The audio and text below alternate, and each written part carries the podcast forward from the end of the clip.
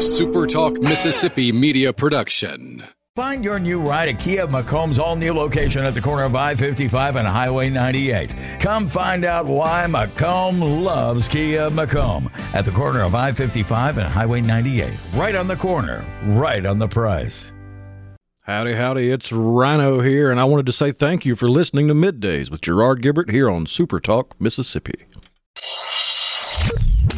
Get ready, get ready to go beyond the headlines and join a meaningful conversation with people from around the state.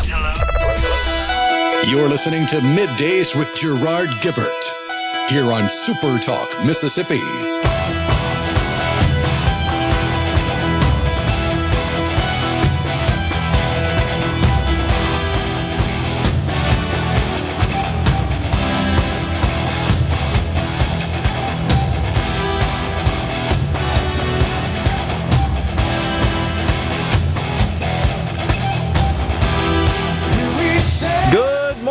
Everyone, and welcome to Midday Super Talk Mississippi. I'm your host, Gerard Gibert, along with Rhino in the Element Wealth studio, guiding you through the middle of your day with facts, fodder, and fine music on this. Hump Day? Yes, it is. It is a hump day across uh, these United States and here in the great state of Mississippi. Lots of stuff going on in the country, in the state, in the world. We got nonstop supply of content these days, Rhino. And normally, with the legislature not in session, we're sort of looking for stuff to talk about. To talk about, but uh, so much stuff. And on top of all of that, what's this weird moisture that's coming from the sky? Very weird. A rarity around these parts, certainly in the last few months. No doubt about it. Well, yesterday the president decided to lift the lid that was imposed on Monday uh, and come out and talk to the people. Happened just as we were getting off the air. And he did, uh, I give it to him. He condemned the Hamas attack on Israel, called it a quote, act of sheer evil. It has left more than a thousand civilians dead, and I think that death toll continues to rise. 14 U.S. citizens. So they're trying to figure out what to do from an American response perspective. And the Israeli military looks like they're poised to go to war big time. I just wonder is the old squad still calling for them to stand down? No, they're been out of shape because somebody found a video of a teenager in New York saying something mean. Oh, what's that all about? But I can see it. Yeah, it was some punk kid saying basically wipe Palestine off the map. We need to get rid of all of them. Blah, blah. He was saying some stuff you can't say on the radio. Okay. But yeah, now pretty much everybody in the squad has retweeted that video going, see, see, we're oh, right. geez. You shouldn't like Jewish people because this one person on video in New York. It just shows how stupid they are and how stupid you are if you buy into what they have to say. Do you not feel like that once Israel, especially ground forces, begin to mobilize and respond and fight, it's almost inevitable that there are going to be civilian casualties. It's just a, a function of war. Well, yeah, when Hamas ground. sets up their headquarters in the bottom floor of a hospital, that's going to happen. Right.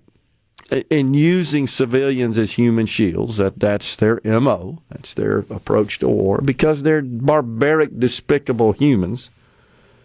So, you know what we're going to see is video, of course, reports of the IDF, the Israeli forces, that are, of course, doing their job to take out, to roll over the terrorists.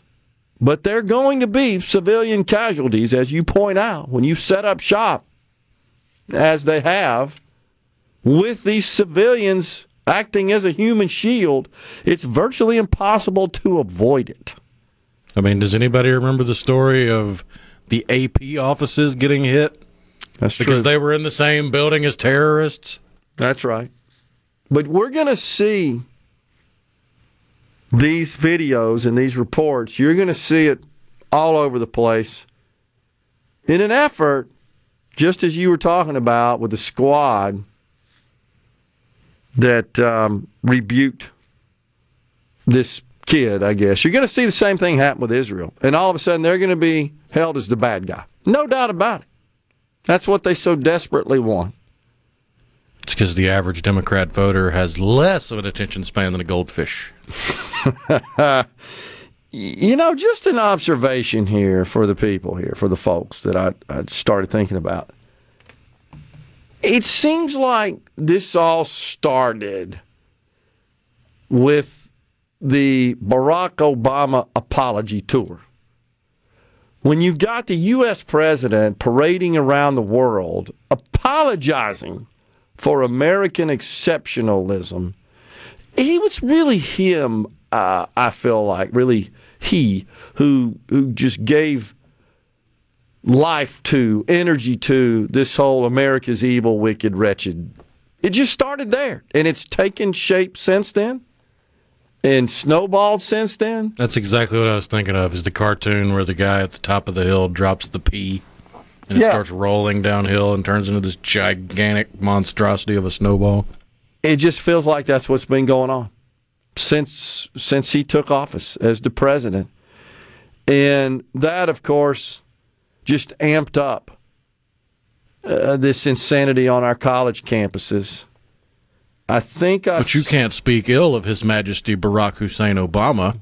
Well, that, that- makes you racist. That's right. If you if you offer any criticism whatsoever, because he's a black man, that is considered racist.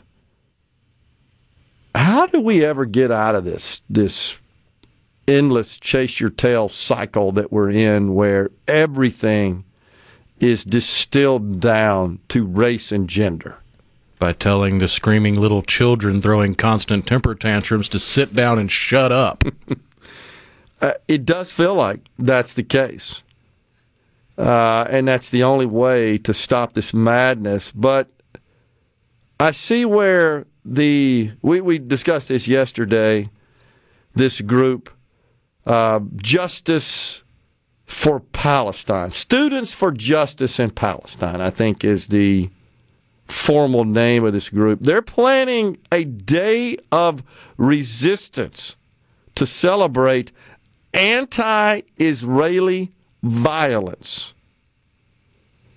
This is coming up, I believe, on October the 12th.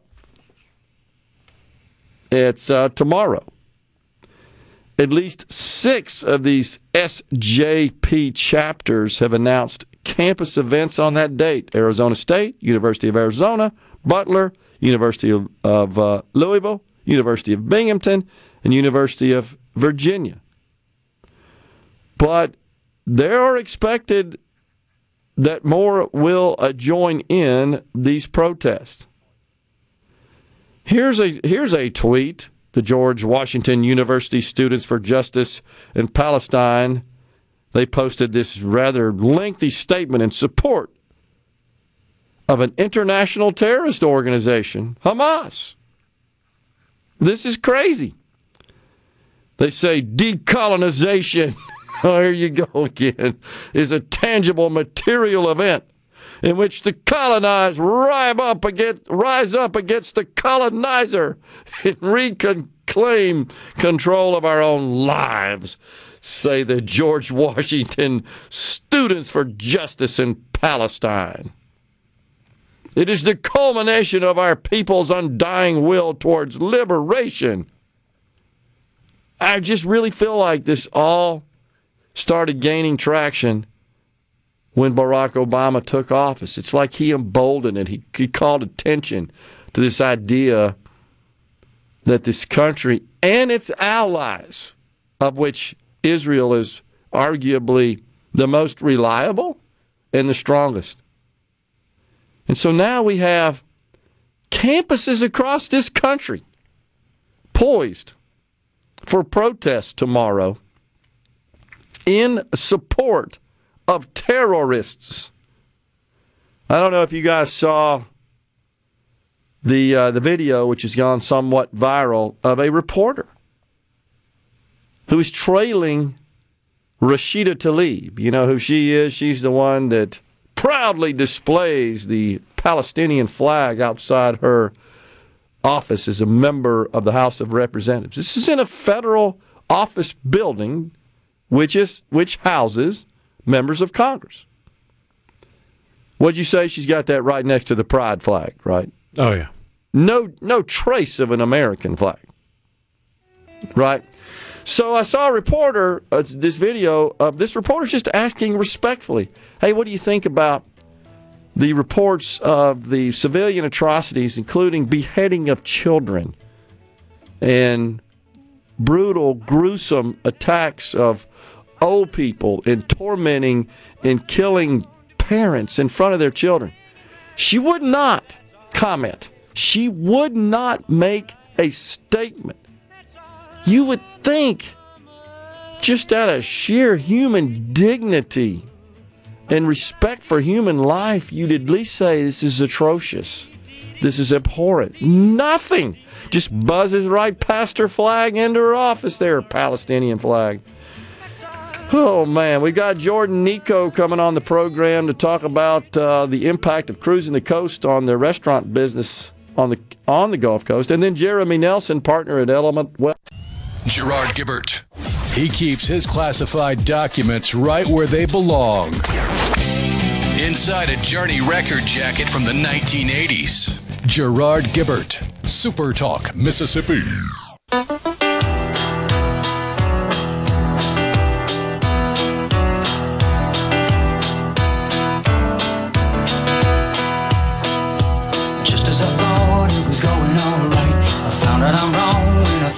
Was right. It's always the same, it's just a shame, that's all. I could say day and you'd say night. Welcome back, everyone. We're in the Element Wealth studio. Are you thinking about or planning for a retirement? Do you have a plan? Go to myelementwealth.com or call 601 957 6006 to let Element Wealth find your balance between income, growth, and guarantees. We got some tickets to give away later on in the program today. I think that's right and we'll get to those. Uh, that's for the Township Blues Festival, scheduled for November the 11th. Oh, me. So, yesterday I shared with you guys this Facebook post from old Robert Reich, as Rush used to say, and he's calling for an end of Columbus Day and for the holiday to be relabeled as Indigenous Peoples Day. And what's fascinating, as always, is reading the comments from those who agree with Mr. Reich. And it just seems so silly to me that we're so tied up, consumed with, obsessed with that sort of stuff when you consider the myriad of issues that face our country and our world. Words seem to have a higher priority, get more attention than bullets and bombs, you know, things like beheading children and locking them up in cages like animals, which is what's happening, by the way, in Gaza. Well, the University of Nevada in Las Vegas, well, they had a picnic scheduled, sponsored by the law school's environmental law study. But they got a lot of backlash for using the word picnic. And they have renamed it to Lunch by the Lake. That's due to diversity and inclusion concerns. You see, it seems that often 19th and 20th century lynchings of black Americans occurred in gatherings that could be referred to as picnics. I got to tell you, I never heard of that before. You ever heard of that before? Picnics? Well, I have. I've heard that lunacy try to be espoused, but it's actually false. Okay, so it's, The word picnic is derived from French. makes more sense to me. Picnic. That does make more sense. Well, Ferris State University's David Pilgrim, curator of the Jim Crow Museum of Racist Memorabilia. It's like being upset at sandwiches That's true. because Hitler once ate a sandwich. it's the stupidity of the circular logic of the loony leftists. Well, Mr. Mr. Pilgrim, who curated the Jim Crow Museum of Racist Memorabilia, says it's possible someone used the word picnic to refer to lynchings, but for what we know for a fact, that's not where the word picnic came from. And this guy's the curator of a racist museum, just like you said. So the the Environmental Law Society publishes this big old letter about this. In light of recent information regarding historical and offensive connotations associated with the word picnic, we have chosen to rename our event to Lunch by the Lake. The Environmental Law Society strongly, this is in all caps, in bold and underlined in the letter, promotes diversity and inclusion, and we sincerely apologize for any harm or discomfort the initial title may have caused. How dare them have lunch by the lake? Don't they know Putin eats lunch? That's true. See how stupid these people are? So we're apologizing for the word picnic. That's how insane and loony this stuff has become. We're apologizing for that. Unbelievable. It truly is. Meanwhile, out there in California, we shouldn't be surprised at this when I came across this report. California has signed the Ebony Alert into law. This is a new alert system which will prioritize black and brown children and cannot, get this now, cannot be utilized to help find missing white children. In an attempt, of course, to pander to radical racist senators, the governor, Gavin Newsom, approved this crazy legislation. So their their justification for this is that white kids get better media coverage and Amber Alert benefits than black and brown kids do. You ever heard that before? That sounded crazy. If I were a liberal, I would be offended right now. Why is that? Because I vividly remember sitting in this chair breaking down when we found out Kingston Frazier lost his life when we were looking for him. Yeah. Exactly. So I'm looking at the logo, Ebony Alert, and it features like a silhouette from the side that, that you can tell. I I think it's supposed to be a uh, a black female with kind of a a fro afro hairdo in a in a haircut in a ball on top the head atop the head which which you see lots of children uh, black children style their hair that way. Somebody out there right now probably thinks i'm being racist by even describing it this way and i apologize. Hell i don't know what is right or wrong in their view they Well, don't this know. isn't even children. This is 18 to 25 year olds. okay Because children are covered by an Amber Alert. okay well they're saying they don't get enough coverage so we got to have their own But that's the circular logic of the left. The fruits, nuts, and flakes that make up the population of California. I, this is this is uh, hurting my, my noggin. Is this not racist? Is this not discriminatory? A generation ago, it would be called that. But not today. No. So, looking through, of course, some of the comments on this this tweet. Someone says, I mean, I think trying to call attention to just how crazy it is. How brown does the kid's skin have to be to trigger the alert? Is there like an app that helps you design decide? Maybe a Munsell chart? I mean, it's a legitimate question, is it not? Someone says this is racist. I don't know anyone who thinks prioritizing a child's disappearance by race is okay. Is this like affirmative action for a missing child? No, you used the correct word when you first introduced it pandering.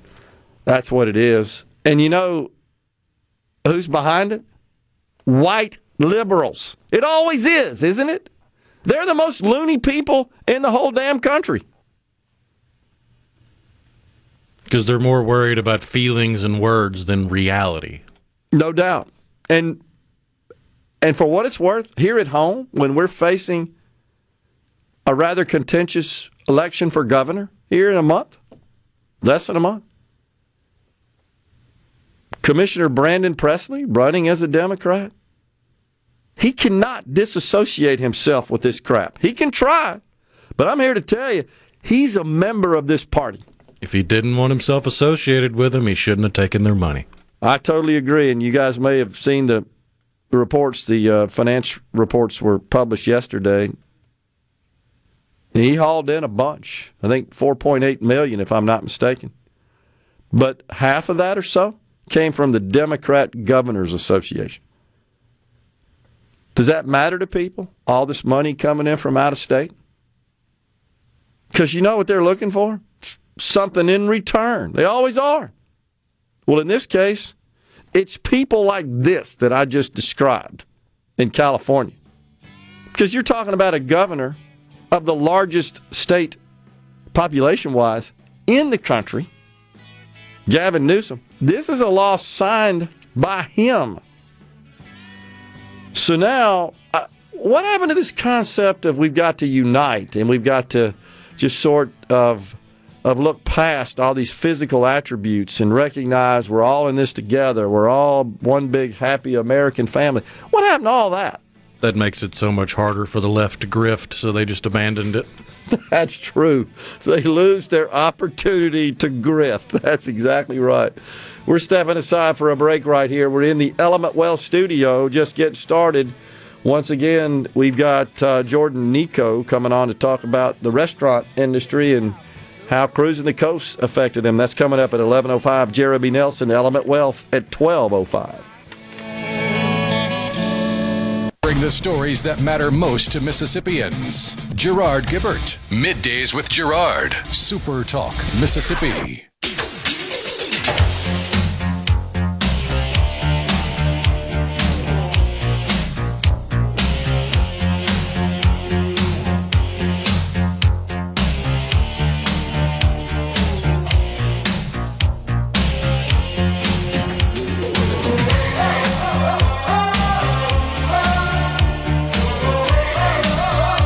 Back, everyone. It is middays. We are live in the Element Wealth studio. And once again, Jeremy Nelson, partner at Element Wealth, will join us at 1205 today. But before that, Jordan Nico, owner and president of Nico Restaurant Group, talk about how cruising the coast has an impact on the restaurant industry, certainly on the coast. Also, Mr. Nico is a uh, developer. So we look forward to that conversation. Uh, the deficit has uh, been calculated for 2023. Looks like it came in a little below my expectation. I predicted 2 trillion, it came in at a paltry 1.7 trillion. But that is because there was a reversal of Joe Biden's student loan debt forgiveness. And uh, do you remember that by the Supreme Court? They said, no, you can't just do that with the a swipe of a pen. And so I had that baked in. So that's out. It's only 1.7 trillion. Don't get upset. Good grief. So let's let's look at the numbers for Joe Biden. Year one, He's been in three years. He's completed three of fiscal years. Year one, 2.8 a trillion. Year two, that would be the fiscal year ending uh, 2022, a 1.4 a trillion. Stay with me. Now we're at 4.2 trillion since he's been in office, and then fiscal year 2023 comes in at 1.7. So last time I checked, when you do that math, that comes in at uh, just under 6 trillion, right? 5.9 trillion to be more exact. 5.9 trillion. The CBO estimates 2.2 to 2.3 trillion next year. And that will certainly put him at around the 8 trillion dollar mark of deficits under his watch. This guy's still running around, Rhino, bragging about cutting the deficit. I, I cannot comprehend it. That's like looking at your bank account, seeing that it's underdrawn, oh, pardon me, overdrawn in the negative with a negative sign on it. Here's your balance, It's got a negative sign in front of it. You know what that is. When do they teach you that? Kindergarten, first grade? Something like that. I think it's a little later than that, but yeah, it's still elementary school. Positive and negative, you start learning that concept sometime in elementary school. Well, it's negative, and you look at it and say, oh no, I've got a million dollars. Pay no attention to the math used to compute that balance. That's just wrong. Unbelievable. Uh, so, but this is uh, this is what's of note. Many times on the program, we've talked about the the composition of federal spending and what's driving these deficits and debt, and then in the context of what's going on in Washington right now, probably the biggest issue on the table is we got to elect a speaker of the House of Representatives.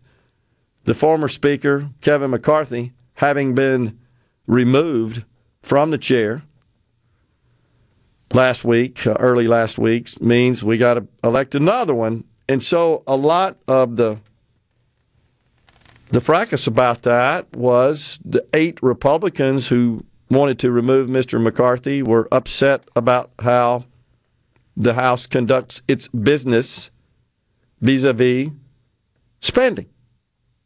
How does it appropriate money? The crazy thing is, they only appropriate money for roughly 30% of the total budget. And of that, Republicans are pretty much of consensus that they should not reduce the half of that 30%, which is defense, leaving only the other half, which is all the non defense discretionary spending. And McCarthy made that point. Uh, you know, only got roughly 14, 15% of the total federal outlay to even work with here. Cut every dime of it. Still not enough to really significantly dent the deficit. But we've reported here on the program that, look, the drivers are in the mandatory spending Social Security, Medicare, Medicaid, the plethora of federal assistance programs, and then, of course, a big pot of money goes to paying interest on the debt. Here are the numbers there. Social Security grew by 11%. Medicare grew by 18%. Interest payments on the massive federal debt grew by 33%. $177 billion of additional interest relative to 2022 paid by the federal government.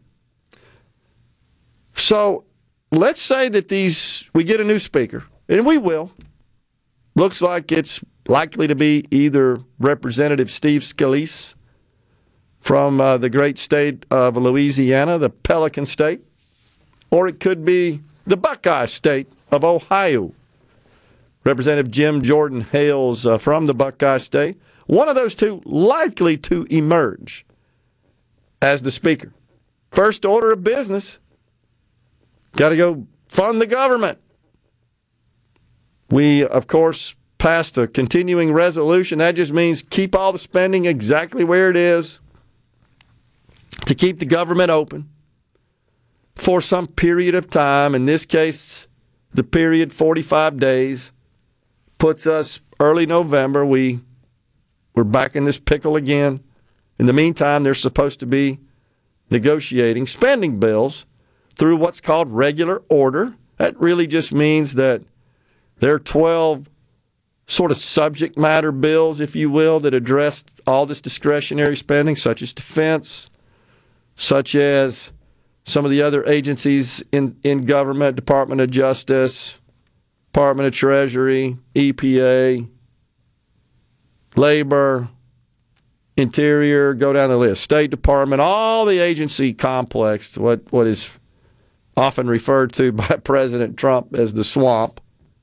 He's right to a great extent there.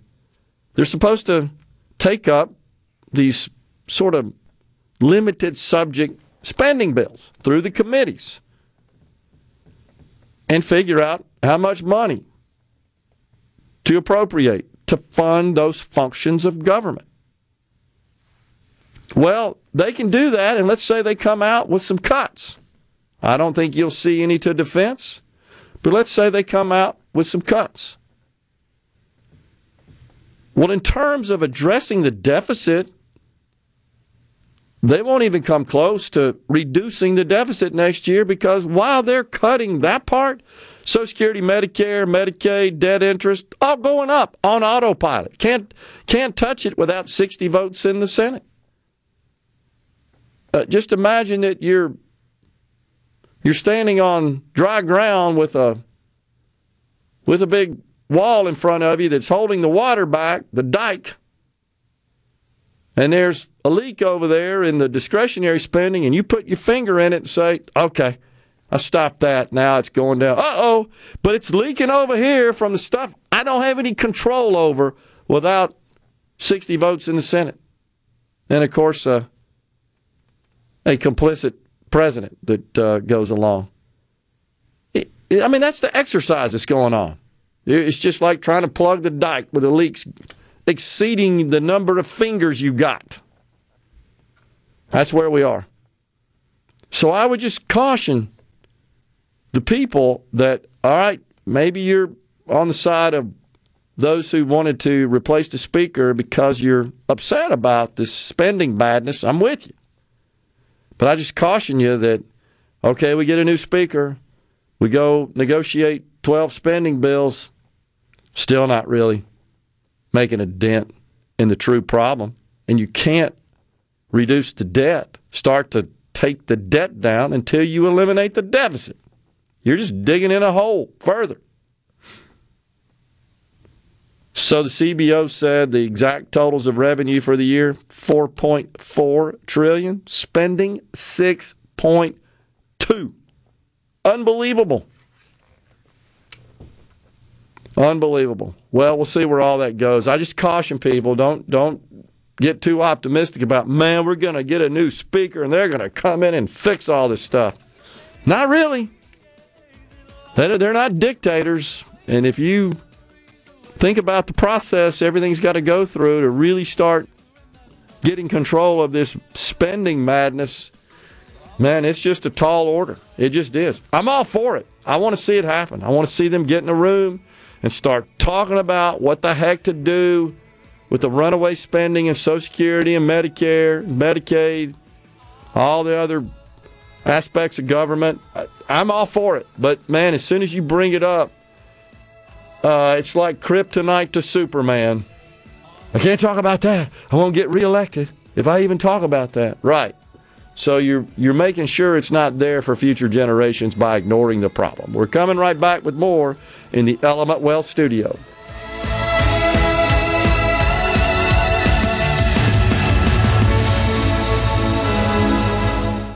Days with Gerard. Good for America.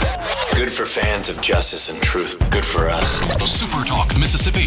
This is what we stand for.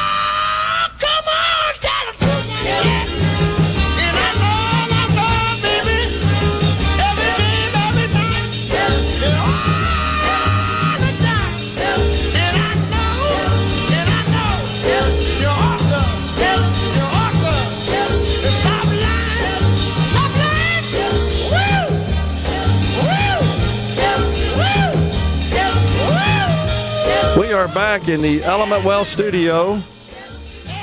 It's middays, and we appreciate you joining us. So, just watching uh, the television here, the news says that Israel has warned the people, it just says in the north, to take cover, take shelter, be prepared.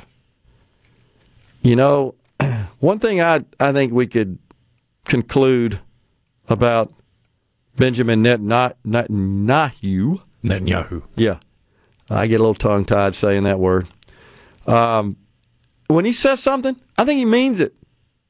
I think he carries it out. I don't think he backs down. You agree? I think he's a pretty serious dude. I really do. Uh, Benjamin Netanyahu. Oh boy, that's a tough one to say. Uh, Harvard students that we were talking about earlier. 31 societies. How, why do you have 31 societies on a campus like that that all have their little causes, right? What is that all about? Well, all 31 of these, well, that's not all the societies on campus, but at least 31 organizations, of course, blame Israel for the Palestine war. Well, I was so pleased to see that Bill Ackman, billionaire hedge fund manager, he says that he wants everybody on Wall Street to know who these students are who signed off on this letter, who endorsed this statement, because he don't want them to be hired. I love it. This is awesome. The CEO of Pershing Square Capital Management said he has been approached by a number of CEOs, adding, quote, one should not be able to hide behind a corporate shield when issuing statements supporting the actions of terrorists. Who we now learn have beheaded babies. You know, there's a lot of people that are in a state of denial. You've seen that. No, that didn't really happen. Kind of like these people who still don't accept and acknowledge that the Holocaust existed. Now they're saying, "Oh, we need more proof. We don't know that happened." No, there's there's proof of it. They're they're nitpicking it, saying, "Well, they didn't behead forty babies." No, they killed forty babies, and some of them were beheaded. Does that make you feel better to nitpick that? Unbelievable. Well, I'm proud of Bill Ackman. Or, or can we say nitpick, or is that racist Oh, too? I'm sure it's racist. Well, I tell you what's racist is that Ackman said he's blacklisting them. I'm quite sure that's grounds to be canceled right there, isn't it? what was it? The uh, one of the schools, it may have been Stanford, their IT department issued a language guide. Remember that?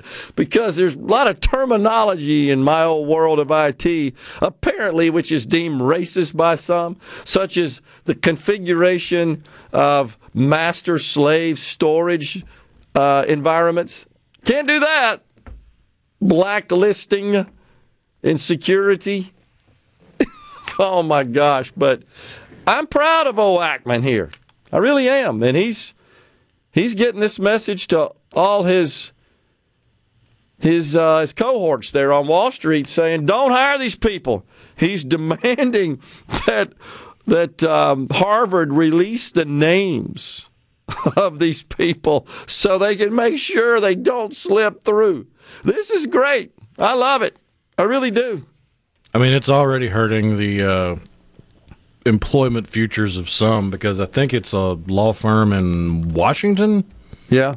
That found out one of their summer interns that they had already offered employment to, who's a law school student at Harvard, Yeah. signed off on one of those statements, and they're saying, "Well, uh, hope you enjoyed your summer because you're not coming to work for us." Unbelievable.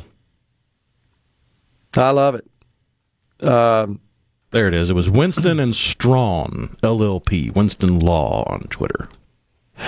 This gave me a little hope, honestly, because it seems like we've we've only seen reports where corporate America is completely aligned with everything that comes out of the left from a from a cultural perspective. Are we starting to maybe see a little chink in that armor where they're coming back to their senses? Can't say that either. Oh gosh, I'm sorry. Unbelievable, man. It really is. Uh, The stupidity of the language police. well, I got another one I got to share later on in the pro- program. It's a video that I caught of someone, an adult, a lefty adult, woke lefty adult, who has autism and used the word and then later discovered that that is uh, not considered appropriate in certain demographic circles and then went and made a video apologizing for it.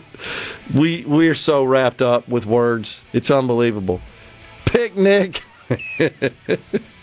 we're stepping aside for a break. That's because it is the top of the hour, and that means Fox News and Super Talk News. Jordan Nico coming back after the break. Stay with us. We shall return.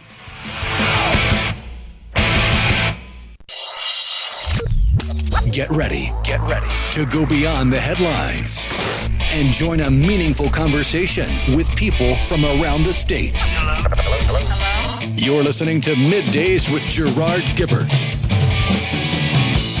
here on Super Talk, Mississippi.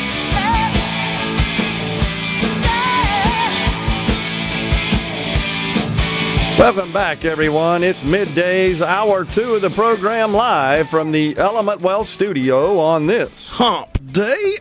We're looking for uh, Jordan Nico, but uh, while we track down there, we'll continue with the discussion. So I, I had to bring up this uh, this craziness I saw from this autistic person that used a word to describe themselves, uh, herself actually. Well, I can't, I, I can't, um, I can't say that. I don't know how they identify. I can't make that conclusion. It, it physically looks like a female to me, but uh, I, I guess I'm, I may be getting out over my skis a little bit. The word is autism. I've never heard of that before autism. And apparently, autism is off limits because it is part of something I've never heard about. The AAVE, I think I want to make sure I get this right. It's called the AAVE. Yeah, African American Vernacular English. I didn't know there was such a thing. And this person, and I don't know what it means in AAVE parlance, but this person, who again I'm going to go ahead and say is a female, used this word. We'll get to it later. We got Jordan Nico joining us now, owner and president of a Nico Restaurant Group. How you doing, Jordan?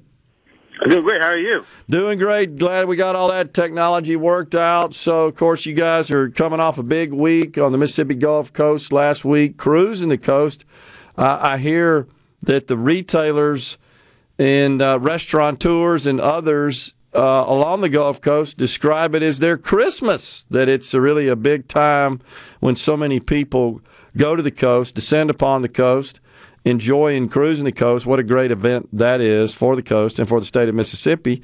And of course, they uh, spent a lot of money. So how'd it go? It went great. Um, you know, this year was was actually busier, I think, than any year had been prior.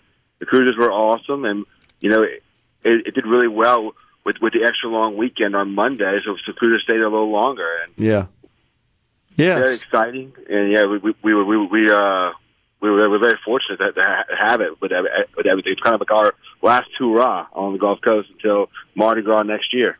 Yeah, of course, Mardi Gras, big deal as well. So, but do you sort of see it that way as well, Jordan? That you could maybe describe it as uh, as kind of a, a, Christmas. I mean, most retailers, uh, a lot of retailers at least, do the lion's share of their business around around Christmas, and in fact, it usually equates to or exceeds the whole rest of the year is uh, now I know restaurants are maybe a little bit more limited because you can just seat so many and turn the tables over so many times. But do you find it to be the busiest time of year for you? So yeah, so I, I would say when we look at cruising the coast, it, it equals out to our July Fourth weekend. Okay. Uh, and so I I would say July 4th, that summertime weekend, or Cruising the Coast are our two busiest years, uh, well, sorry, weeks of, of the year. And, um, yeah, no, it's definitely an, an awesome experience and, uh, great show. And, and, and Woody Bailey does an amazing job putting it on every year. And Yeah. very, very fortunate to have him. And he's an asset to the Gulf Coast. And I think Cruising, Cruising is an asset to the Gulf Coast. And it really helps our sales because it kind of you know August, September, and January are, are the three worst months out of the year for for the restaurant business and retail business um, with people with kids going back to school and and whatnot. And uh, cruising kind of takes us out out of the the, the slump from August to September and gets us back going to, to the holiday season. Wow. Awesome.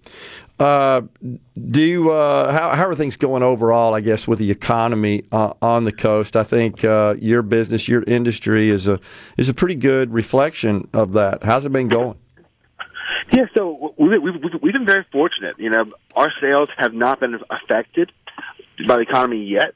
We're down a little bit in the in the restaurants, maybe maybe one percent. Yeah. But I'll tell you, you know, July and July before that was actually our, one of our best years ever. Wow. We had, we had a a weird August and September, and I think the, truthfully, I think part of it was the economy. I think the other part of it is the fact that um, the the, the schools swapped from going, you know, to, to the every nine weeks you get three weeks off on, on the Gulf Coast. I, I think throughout the state, a lot of schools changed over. Yeah. And I think that that kind of caught the people off guard and have um, made it to where you know, you know, people had, to pay for all all those expenses at that time period. So they may, they may have cut down on restaurants and, and traveling a little Yeah. bit. Um, but yeah, no. So I, I think it definitely was interesting. But I'll tell you, this year cruising was, was our busiest cruising we've, ever had. Well, that's awesome. wise.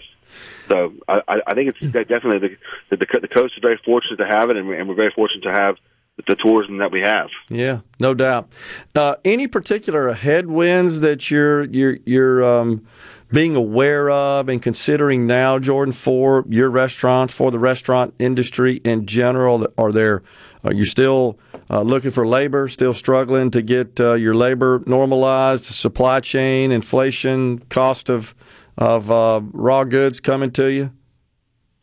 So cost of raw goods coming to us has finally kind of plateaued. Um, we- we're not having the, the, the every three months having to raise costs or, or, or figure things out or, or change menus because of you know just rising costs and goods. So that we've, we've been very fortunate that, that you know the I guess in- inflation has kind of maybe plateaued at least in our, in our industry. And we're able to kind of set costs and, and, and start getting back to some type of normalized um, route. Yeah. Um, employees is, is always the issue, and it was the issue prior to COVID, and I think it'll it'll be the issue going forward. You know, um, that that that's always kind of been our problem along, along coast, and, and any, I think in any restaurant is how do you you know keeping employees, think everyone's make sure everyone's happy and and go forward. I think it's I think as far as headwinds, you know, a lot of the regulations that are starting to come in to to the coast from from the Department of Labor, I think have have started affecting restaurants a little bit to where you have to start changing things and making things add up, you know, to be able to offset some of some of the regulations that are, that are being put on to, to restaurants from the Department of Labor. I think that's probably one of our our biggest issues that we see a lo- we, we- that we see throughout. But um, that's probably the only only headwinds that, that, that, I, that I'm seeing. As far, as far as the economy, I think we're all you know kind of waiting to see what's going to happen in in the world economy, which which will affect us in the next six months with with everything going on and from from Israel and Palestine to U- Ukraine and Russia and even China and Taiwan. Yeah. I've seen a lot of reporting, Jordan, about uh, kind of some um, some paradigm shifts, I guess you could call it, in just the, the, the whole concept of tipping. Is that affecting you in any way? And where do you stand on that? The whole concept of, of tipping. Tipping, yeah. Um, so uh, what I will tell you is, so you know, in, in restaurants, there are a lot of restaurants that that will take uh, an employee's check for tips, and they'll put them, they'll put the actual check tips onto the check after a, a week or two, Yeah. and, and it just holds that. We find that, that our that our servers want to have that cash at the end of the night, so we we, we pay it out to, to our servers at the end of the night. But yes, I, I do think it, it, it is changing. However, you know, I've talked to some other, other people in our area who have who have gone to a flat rate where the servers in the back of the house, chefs, etc., all make the same amount of money, and then the tips are shared. Yeah. Uh, the issue come, comes into, and, and I think this is a similar thing, is that you know that that fluctuates. So most of our back of the house, they want to have a set rate that they can rely on, while the servers can tend to do better than the back of the house, but, but Yeah. they, they they get paid that night. And so I think that is one of the you know changes, but I, I'm not sure that'll ever be a change unless it's federally regulated because I think the servers end up making better, and I think the back of the house want the steady check. Yeah. So I, I haven't seen that change. The change that I have seen is is that you know, as a tipped employee, if you work more than 30 minutes at the restaurant when it's when it's not open, you need to um, be paid minimum wage, which is which would be 7.25 Right. and not and not and not two thirteen. So that that is a that is a change that, that happened. Um, I guess between from from from the flip from Trump to Biden. Yeah. That, that that you know not everyone was was aware of, and I think that that's been a, a new change, not a new change, but a, change that, that has affected the tipped, tipped industry. And I think we're we're working. We're, we we we had to change to change through that, and then who knows how, when if they'll change change back or not. Whenever whenever the next election happens. Yep. Um, but I, I, I'm not seeing a change from employees wanting the back of the house wanting to be tipped. I got now, there, there are some restaurants in bigger cities where you'll you'll see a percentage of, of the check going to the back of the house to help offset the um, the salaries in the back of the house. We we have not done that yet, and but I have seen other restaurants do that. uh, Gotcha. We got about 20 seconds left. You got any new restaurants on the boards you're thinking about? Oh, so we're, we're opening up. We're, we're we're actually opening up a uh, new sushi restaurant in Bay St. Louis. Uh, so we're very excited about that. Okay. Um, and, and we're going to be expanding into doing a big outdoor bar in uh, Biloxi. Oh. It, it'll be right in front of fields. It'll be really awesome. We're Very cool. Excited, hopefully for next year. Very cool. Appreciate it, Jordan. Good luck to you, man. Sounds great. Thanks. Yes, sir. Thank you. We're coming right back in the Element Wealth studio.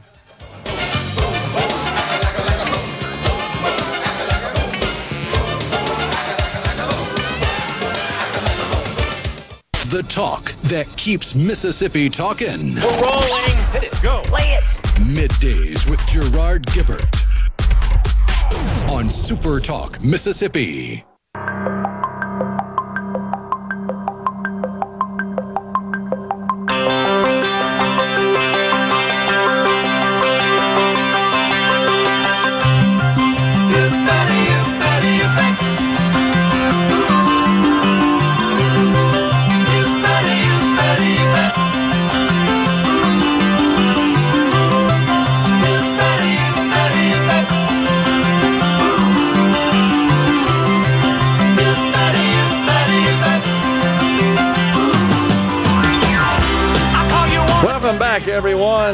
The Who bumps us into this segment here.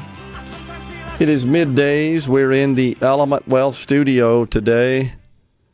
Jerry and Pontotoc on the C Spire text line. That's the 601 879 4395 says, I saw where Brandon Presley got $3 million from a PAC in Washington. If he gets elected, what do they expect of him to repay that? I uh, don't know, Jerry, um, what the expectation is, if any. Anything we would say would be complete speculation. The uh, Public Service Commissioner running as a Democrat for governor did release a couple of of uh, press reports here that uh, where he's touting, honestly, that he raised 5.6 million dollars in the quarter breaking a 20 year fundraising record, I think, for a Democrat in Mississippi. And uh, yep, this is the most money any, this is what the press release says. This is the most money any Democratic gu- gubernatorial nominee has raised in state history, breaking a 20 year old record held by then Governor Ronnie Musgrove. He raised 7.7 million for his campaign in 03. Brandon Presley has raised 7.8 million. So, 7 million 800,000, about 500,000 more than Ronnie Musgrove back in 03. Yeah, I, I understand that as well, Jerry. Haven't looked at the detailed finance reports, but I think it's um, the Democrat governor's PAC, if I'm not mistaken, Rhino, that uh, made the big contribution into the Presley campaign.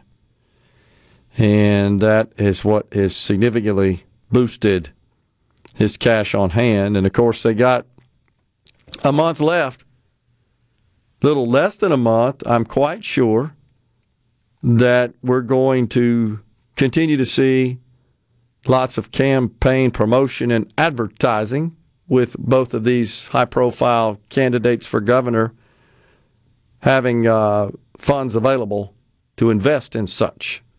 I think that's what we can expect to see. The last poll I saw showed Governor Tate Reeves with a eight point lead or so, somewhere in that neighborhood. I think that's to be expected. Haven't seen anything, I guess, in a couple of weeks, so I don't know if there have been any changes in that situation. But uh, what I continue to see out of Brandon Presley is a commitment to lower taxes for Mississippians and more specifically, he doesn't really say this in his press releases, but what he has suggested he will do is cut the grocery tax, the sales tax on groceries, and perhaps even um, the price of vehicle tax. Seen that. He also says he will expand Medicaid on day one. I don't know how he intends to achieve that because pretty sure the governor does not have the authority to do that on their own accord. They've also been running ads, you know this, to highlight the governor's role in the TANF scandal. However, they've got no facts to support that at this point. It's uh, complete hearsay, and it's um, allegory in nature. really, I, I, don't get that, honestly. I mean, I understand the desperation to try to connect because it did happen while the governor was serving as lieutenant governor. But I've not seen any empirical evidence. Have you? No. I've seen nothing. Just so, a bunch of hit pieces by fanatical people that have had to apologize or risk being sued because they're full of it. Yeah. Uh, the quote from the press release Brandon Presley is the kind of leader Mississippi families have shown that they are ready for. He's ready to put state government back in the hands of the people where it belongs. Well, I mean, those sorts of tropes and platitudes always kind of drive me crazy because, like, that's like saying, you know, of course, I guess it doesn't even apply anymore. It used to be in the old days, you know, I like mom, God, apple pie in America. That doesn't even apply anymore, right? Fortunately. But uh, I guess you could say, although I'm sure someone will argue that the sky's blue, but I'm sure there's someone out there that will argue the hue, right, of, of the sky. Uh, what does he mean by that specifically? Uh, and how will he achieve that from a policy perspective as as the governor? I really don't get that.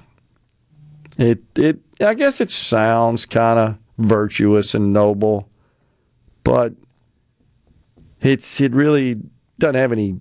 It's not undergirded by any any sort of concrete action, in my view other than I'm going to cut taxes, which again I think refers to no no mention that I've ever seen from Brandon Presley of cutting income taxes. Always refers to cutting the sales tax on groceries and yep. I mean, it's a page right out of the Biden playbook. Make a big promise to the voting bloc that already supports you in the hopes that they'll just look past the fact that you can't do it unilaterally. Yeah.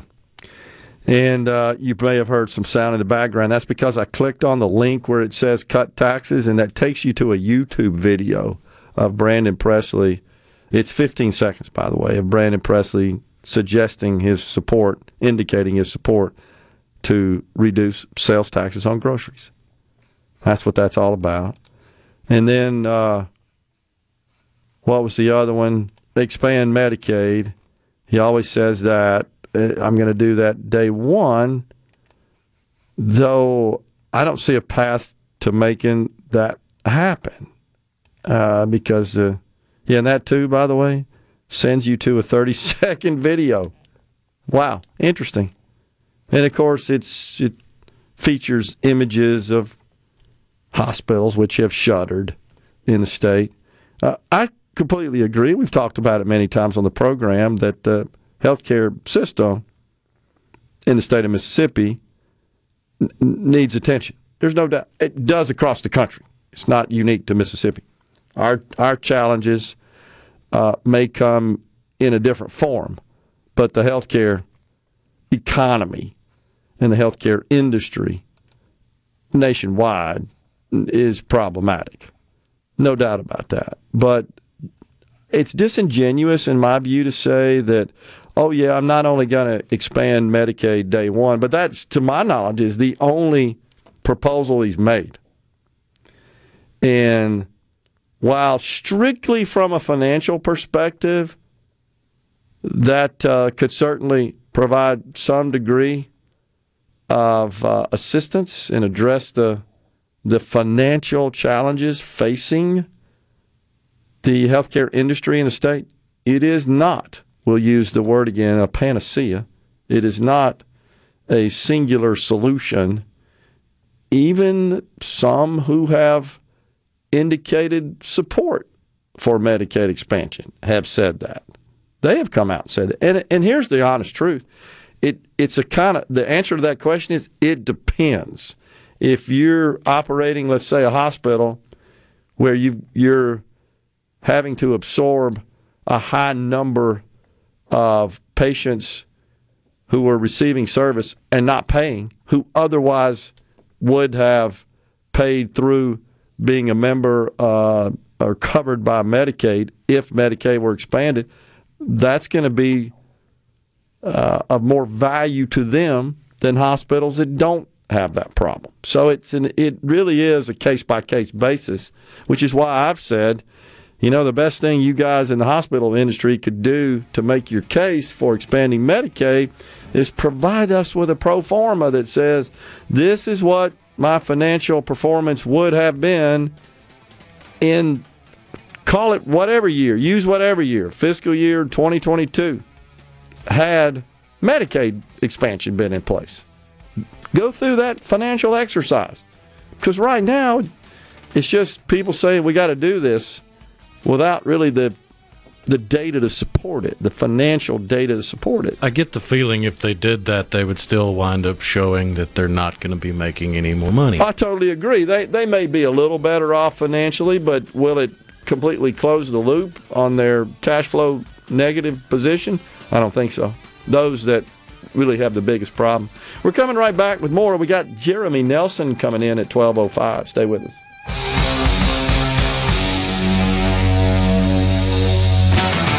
Talk app. Is everybody ready? I'm ready. Ready here. Middays with Gerard Gibert on Super Talk, Mississippi. In the town where I was born lived a man who sailed to sea, and he told us of his life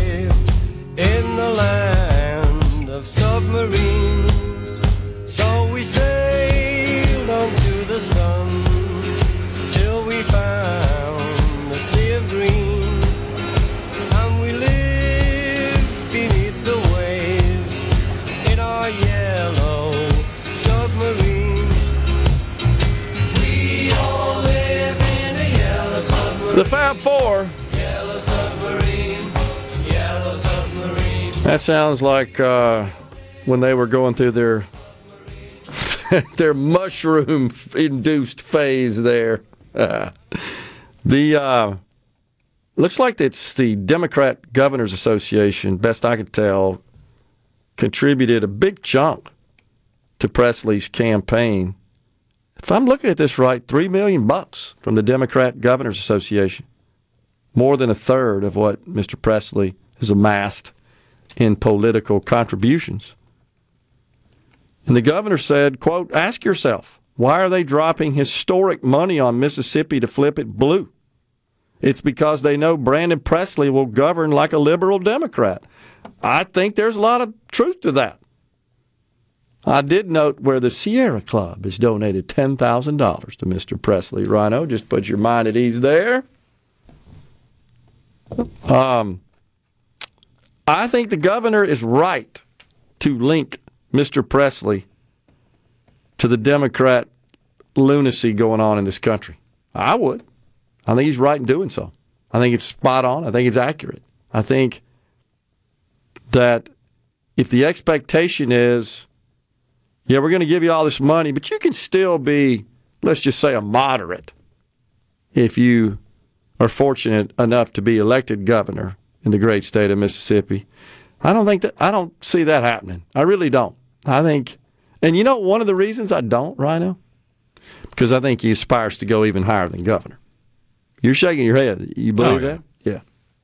Yeah. And you know that if you kind of establish a firewall there, if you were to be governor, your chances of ascending the ladder are none to zero. You're going to have to fall in line. Hmm. So he's got 7.8 million, almost 7.9, spent 6.8. Wow. So as of the end of September, 1.8 million on hand. I'm sure he'll raise more over the ensuing couple of weeks leading up to election. But interesting going on here. He's got to be pumping money into into digital ads because it seems like every YouTube video I pull up is him hollering at me. It's a crisis. he does do that. It's interesting you say that because I, my wife had something on the television on a local channel last night, and that came up. And I was sitting there. I, I got home from uh, an event, and it was a little late, sitting in my kitchen while she was watching the TV, and I'm sitting at the table there eating. And it came up, and that's what it's a crisis. I was doing the same thing. Oh man. Well, we ought to have fun with all this, though. We got uh, a debate coming up. I think November first. Supposedly. Yeah. At this point, it's uh, it appears it's going to come up. Uh, you know, you could almost guess. I think Mr. Presley, in his sort of bombastic populist style, is likely to attack the governor, and it'll get personal. I feel like, and really, really uh, delve into this this theme he's been promoting of corruption. Um, had bought flowers at the mansion or something like that. A lemon garden. yeah, exactly. uh, and I expect the governor will remain rather calm and composed, and I, I think he he may get him a little fired up, which I think's fine, honestly. Especially, here's where he'll get fired up.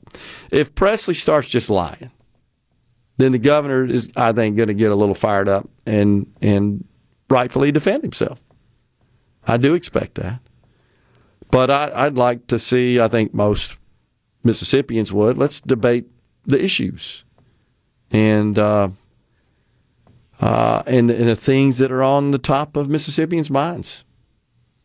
Again, I'll, I'll just point out that the, the path to really achieving a high quality of life here in the state of Mississippi is uh, by bolstering our economy. Just is.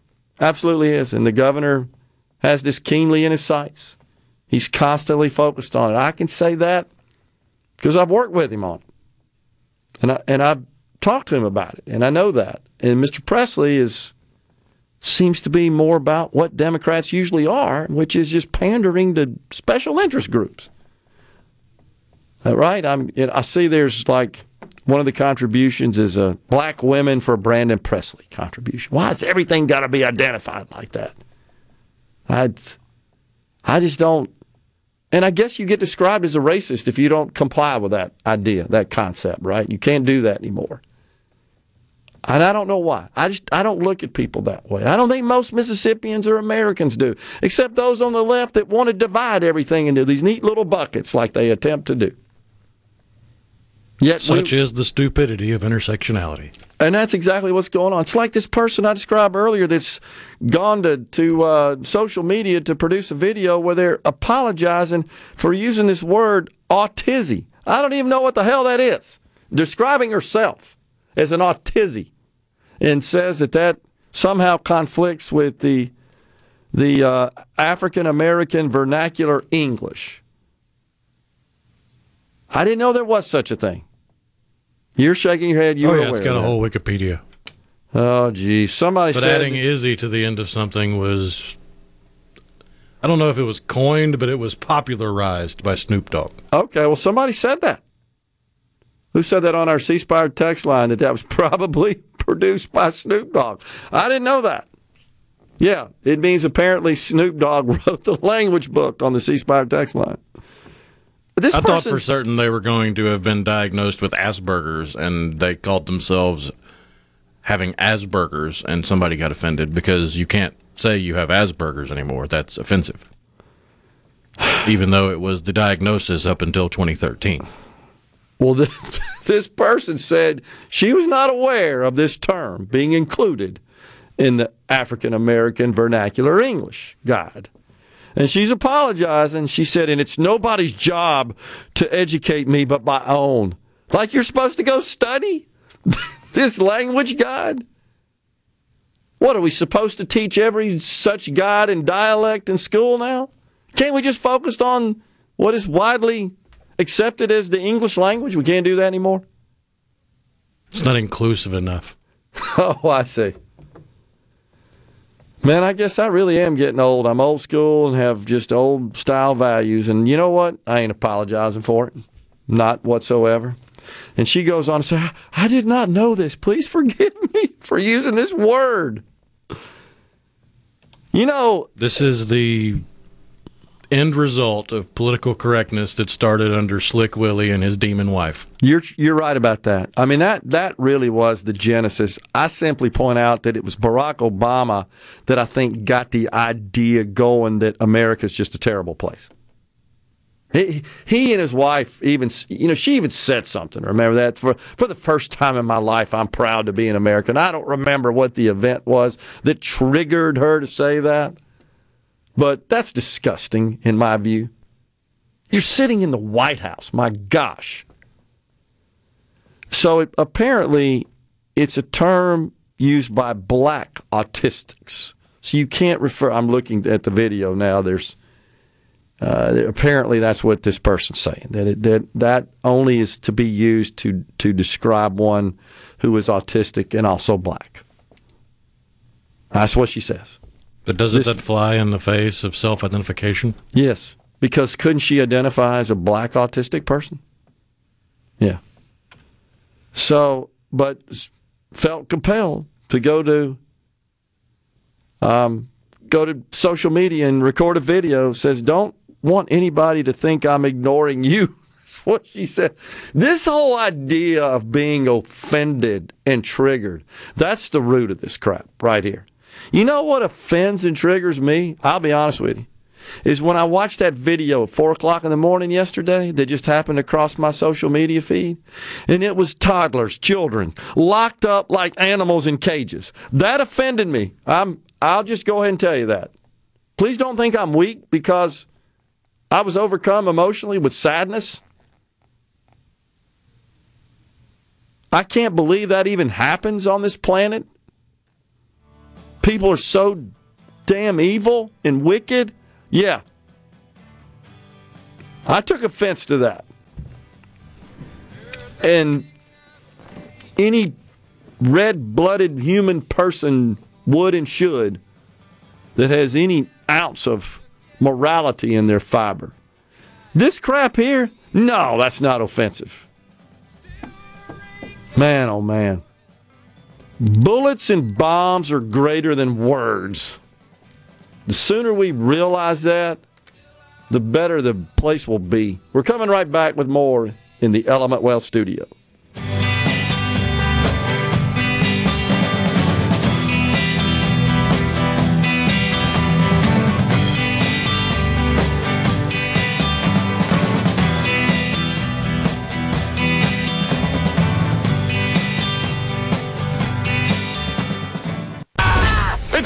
Awesome! Middays with Gerard Gibert. Come on, let's get on with the show. On Super Talk, Mississippi.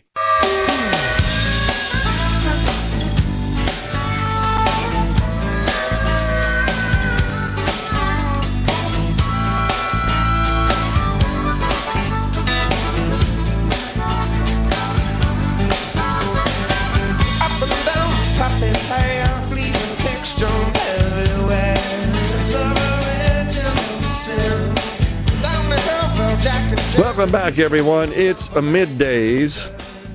We're in the Element Wealth studio. Rhino's got tickets to give away later on in the program.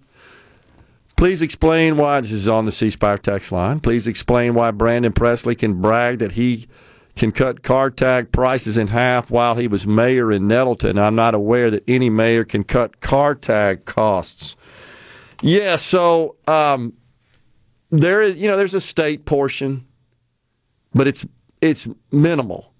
And then um, there's the county. So that this is the way counties raise money. Municipalities get their money from from uh, sales taxes, and also they do share in property taxes, ad valorem taxes. But for the most part, uh, counties they get their money from property taxes and then car tax, and that's the bulk of the car tag price. So it is true that uh, a, a governor, and, and you know, we've said that before on the program, Rhino. We don't know exactly what Brandon's talking about. Is he talking about working with the counties somehow to cut the full price of a car tag in half? Remember when that was actually discussed as an option during the income tax debate? But what we learned from that is that the state portion, which is what was being discussed, was was uh, nominal. I mean, like nothing compared to the full price of the tax. Yeah, it'd save you like five or ten bucks at most. Yeah, and that was actually being discussed as, I guess, part of the package, but really didn't amount to a lot. So I don't know what Mr. Presley's talking about here, and I said that on the air many times. What are you talking about? You talking about cutting the full price of the tag in half, or just the state portion? If so, okay, fine. That's you know not significant.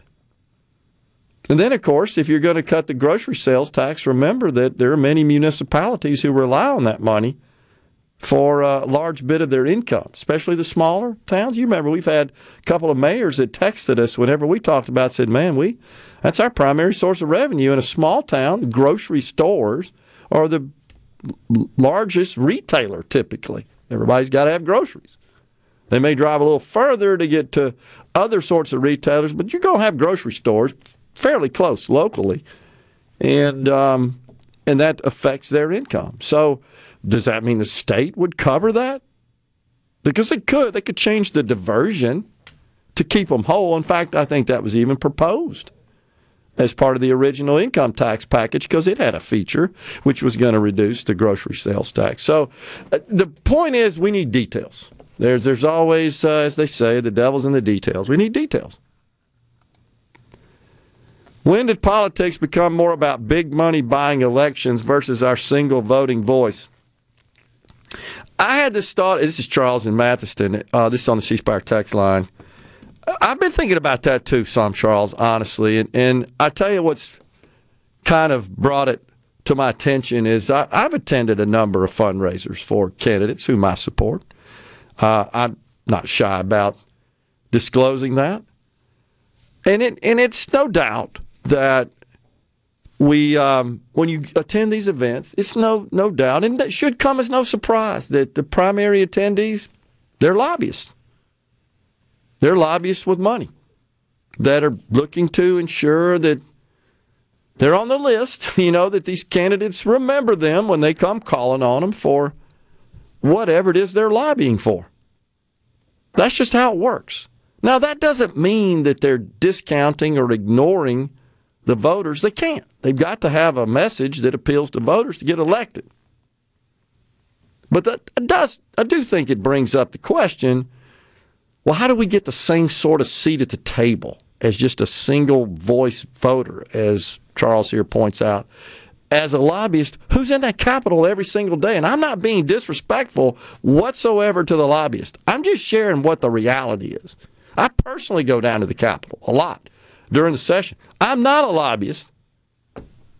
I don't get paid by anybody to voice support or opposition to any policy.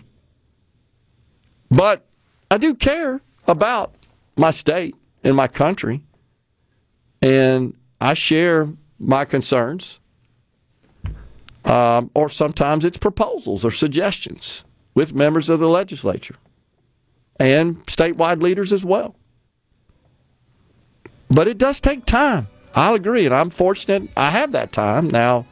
Being retired, and many times Rhino knows this. After the show, I'm head, I head straight down to the Capitol and uh, just kind of check out what's going on. Talk to people. I sit in the gallery, but I get it. Everybody can't do that. I really do. Um, but there's some there's some credence to what you're saying, Charles. I hear you, man. I agree. We are stepping aside for a break right here. We got Peter Frampton bumping us out of this segment with the famous George Harrison tune, While My Guitar Gently Weeps. We're coming right back with Jeremy Nelson uh, from Element Wealth. That's after the news. Fox News Super Talk News is up next.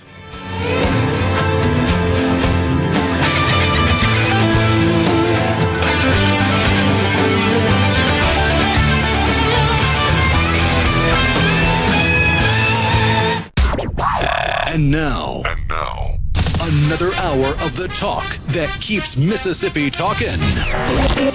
Middays with Gerard Gibert. Begin your transition now. Now on Super Talk Mississippi.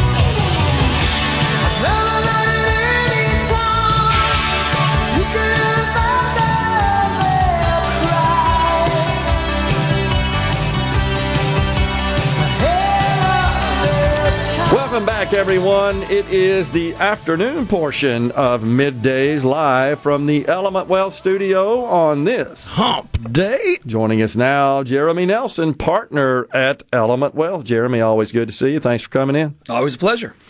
So, uh, we got some news this morning. We'll kind of kick off our financial discussion. We got the uh, latest producer price index reading, came in a bit hotter than expected. Yeah, I mean, this is kind of one of the things that we continue to see is that across the board, you know, we've hit a level now where, you know, inflation is sticky. Uh, and we're starting to, you know, we're seeing numbers that are just a little bit hotter and showing us that that the inflation is is here to stay at you know slightly elevated levels from where the Fed really wants inflation to be at. Yeah. And uh, I mean, the markets initially kind of shrugged it off. You know, I watched this morning; futures were up. I mean, they did pare down a little bit. Now they're uh, in the red. Yeah, I think I think the the futures shrugged it off initially because you're seeing the ten year Treasury backing off a little bit. You know, some of that's just you know general demand. Once you saw the ten year hit 4.8 percent, there was a little bit more demand for it. Uh, you had the Hamas attack uh, in with Israel there, so I think ultimately you know the the bid on the market was because rates were down a little bit. Yeah. And so, you know, people moved a little into equities there, but now people are looking at it and going, "Wait, yeah, this inflation it's it's sticky. Still It's not going away." But we did have, uh, I guess, a, a, a bit of an indicator. Uh, I believe it was yesterday when some of the Fed officials said, oh, "We may be done," suggesting uh, with uh, a pause at least or a termination of rate hikes. But I wonder if that was just in response to the geopolitical strife in the in the world. I, I I think there's an aspect of politicking there, right? The the worst thing that could happen is that the, the, the markets turn into a mess and inflation is stubborn and you got geopolitical risk. I mean, that could create a real vacuum for stocks, uh, which ultimately could be very negative for the economy. So I, I think that there's a little bit of politicking in there. You know, our view continues to be that rates are gonna are gonna hang up for longer. Yeah. Um, and, and you know, look, historically speaking, you know, five, five and a quarter Fed funds rate when you've got you know three plus percent inflation, that's not crazy. That's pretty standard. Yeah. yeah. It's in line. Yeah, yeah I, I would agree with you. So, explain to the audience because I know you and I kind of get deep into this stuff. Why the increase in the Fed funds rate, just interest rates in general, are, are not necessarily uh, positive for equities, for stocks? Well, so number one is it increases the risk free rate. All right. And so if you think about a company, what's the value of a company? Well, it's in classic finance terms, what you learn in MBA school is it's the net present value of future cash flows. Right. And so you end up having to discount the future cash flows of a business more heavily, which means that in today's terms, the company is worth less. Yeah. Yeah. So um, uh, just to kind of cut through that a little bit, all we're really talking about is just the, the, the financial performance, essentially, the, the cash generated by the company uh, over a series of years, and you sort of bring that down to well, what would that be worth today? Yeah. Is the way we're doing that, and that's how they and that typic is a typical uh, formula used to just value companies, put a number on them. And, and and this is not a perfect analogy, but I think the simplest analogy that I use with clients a lot is, you know, hey, uh, you know, today mortgage rates are eight percent. You know, they used to be three percent. Can you afford as much house today at the higher interest rate? No. Well, same thing goes. You can't afford as much future earnings, right? Uh, yeah, for a good company. point. Yeah. So uh, we we seem to have so much focus on this whole interest rate environment that seems to be top of investors' minds, and and I only say that because it seems to me kind of taking a back seat to that are just technicals and fundamentals. How good is this company doing? Is it making money? Does it have a good strategy? Is it got a good positive future outlook? Yeah, well, I think the, the, the reason it's in such focus today is you know, if you go back to you know post financial crisis, let's call it 2010 up through you know 2021, the, the bull market, half of the gains in the S&P 500 approximately came from actual earnings growth. That's real, right? Companies are making more money, therefore they are worth more. The other half of it came from valuations going up, just paying more for the same stuff. Yeah. And that is what's eroding as interest rates go up right now. Yeah, and and something that uh, I've been concerned about, honestly, is um, uh, the amount of debt that's terming out, both in the private sector, corporate debt, um, where they've gone to the market and borrowed money. Um, and then you've got banks who've got lots of U.S. treasuries and sometimes corporate debt on their balance sheets. And then you've got the federal government itself. I saw, saw the other day that the average interest rate on our outstanding debt is about 2.6%. Oh, and it and and pushing much higher. Yeah, right? and, and much of that's coming due. Has got to roll. We, we, we don't have the money to go pay it off. in, interest co- for the government, right? Interest costs as a percentage of the budget is is going to go through the roof. Um, and for companies, if you think about it, so I was looking at, and this is not a buy or sell recommendation on the company, but I was looking at Verizon, and you know they've got debt that's coming due that was at 0.65% or 1.5%. Well, now they're going to have to refinance that debt at 6%. So that interest cost increase is going to be a hit to that company's earnings, and that's going to happen across the board. Yeah, so I'm looking at it right now. As of August, average monthly interest rate on U.S. debt 2.92 percent. Mm-hmm. But trillions of the 33 trillion we have due are terming out over the next year, which you got to be refinanced, and they got to go out and sell it for four and five percent. Yeah, because the Fed wasn't able to go lock all of their all Yeah, of their 30 issuance in years. 30 years, At right? A lot, 2%. a lot of it was short term. There wasn't a demand for the 30 year. They had to issue it much shorter term. Right. You know, back in 2018, we did a, a presentation and we showed that that at the rate we were going, again, this is pre-COVID. At the rate we were going, uh, interest cost as a percentage of the federal budget was like eight percent. Yep. If if the ten-year Treasury went to four percent, that in eight to ten years we were going to go to sixteen percent. So that's what's that's what's happening right now. That's why there's this this debt issue, this deficit, this two trillion dollars deficit Mm. that we're running, is a major issue. It, it, it's kind of coming and smacking us in the face right now. Yeah, and so uh, just to put that in, in dollar value terms, our interest on our debt this year is going to come in just under seven hundred billion dollars, and uh, having to refinance a big portion of that. Within two years, we'll hit the trillion dollar mark. So, just for the benefit of the audience, you said up to what, 14, 15%? 16%. Six- 16%, yeah. Yeah. That's more than the military. So, Yes. we'll be spending more on interest than we are the military. Yeah, and so when you think about it, if you've got, you know, 60 plus percent that's going towards, you know, Social Security, Medicare, Medicaid, right, the entitlement programs, you've got military, and then you've got more than the military going to interest costs, there's not a lot of money left over for everything else. No doubt about it. And that's why, where we are right now. And it's one of the reasons that uh, the U.S. House is going to be casting a vote to elect a new speaker. They weren't happy with the way he handled that. Yeah. That's Yeah. the core of it. It it it is. Um, this is this is not a new issue. This is something that's been going on for a long time, and you know I remember back just in the initial quantitative easing days, right, 2009, 10, and and up through you know 2021. People would ask me, "Well, when is the debt gonna? Why why does the debt not matter?" I'm like, "It does." It, it just doesn't matter till it matters. Until That's it right. smacks you in the face, and, and that's the point at which we're at right now. Well, I think there's a there's kind of a uh, guess you could call it a misconception that someday we're going to have to pay all this off. I I don't believe that that day will ever come that we will actually pay it off. But how we pay for it is in the form of inflation. Well, inflation, that's you know, that's why the Fed wants at least some inflation, right? Because you can you can inflate it away in in dollar Yeah, that's true. over time, right? Because you borrowed it 10 years ago and you're paying it off now, and it's worth a lot less. I, I think the misconception that the average person has is that the government has to pay it off. The government doesn't have to pay it off. That's right. It's it's about the government's ability to service the debt because Yeah. the U.S. government is a perpetual entity. It's not like you or I, where hey, one day we're going to be in the ground.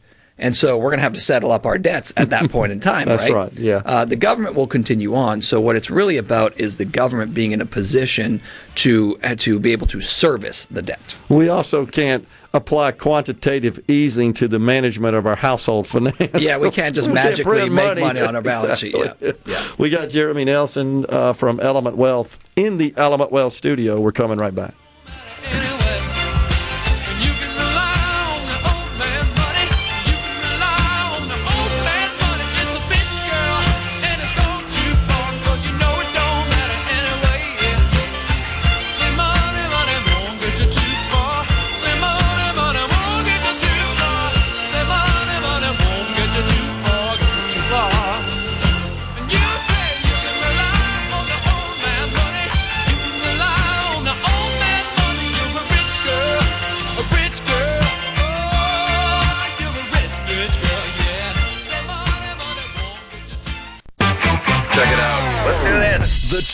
That keeps Mississippi talking.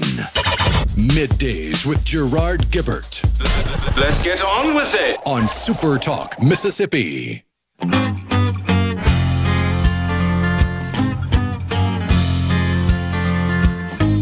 my older brother Tommy was a lineman, rest his soul. His job was hanging hot wires on them high line power poles. Every morning, bright and early, he climbed way up in the sky.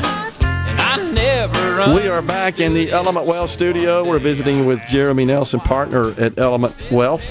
And on the C Spire text line, Farm Bureau put out a report 10 years ago that said when we passed 33 trillion, that was a point of no return. Well, I, I, I guess uh, I'd have to understand what they mean by no return. Uh, we're certainly not even remotely close to reducing the debt balance. I mean, the first thing you got to do is balance the budget. Do that. As long as you're producing deficits, you're going to add to the debt. Yeah, I think the point of no return means that it, it fundamentally alters the budget of the government, and and you have to address it at that point in time. Yeah. Well, that, that's that's true, and uh, I think what bothers me, and uh, something we talked about on the program, is we got the Fed that is uh, using the tools at its disposal to rein in inflation, m- mainly interest rates, the Fed funds rate.